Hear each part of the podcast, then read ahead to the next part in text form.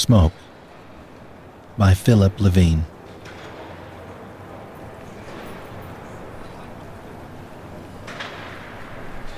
Can you imagine the air filled with smoke? It was.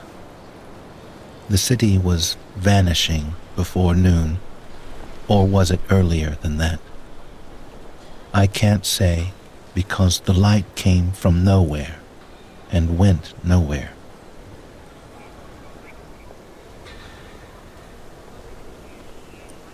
This was years ago, before you were born, before your parents met in a bus station downtown. She'd come on Friday after work all the way from Toledo, and he'd dressed in his only suit. Back then, we called this a date, sometimes a blind date, though they'd written back and forth for weeks. What actually took place is now lost. It's become part of the mythology of a family, the stories told by children around the dinner table. No, they aren't dead, they're just treated that way, as objects turned one way and then another to catch the light the light overflowing with smoke.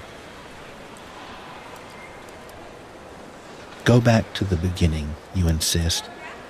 Why is the air filled with smoke? Simple. We had work. Work was something that thrived on fire, that without fire couldn't catch its breath or hang on for life. We came out into the morning air, Bernie, Stash, Williams, and I. It was late March. A new war was starting up in Asia, or closer to home. One that meant to kill us.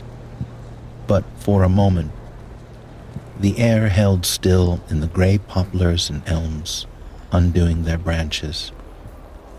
I understood the moon for the very first time why it came and went, why it wasn't there that day to greet the four of us. Before the bus came, a small black bird settled on the curb, fearless or hurt, and turned its beak up as though questioning the day. A baby crow, someone said.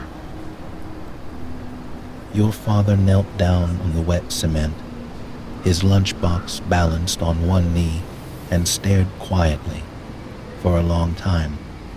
A grackle far from home, he said.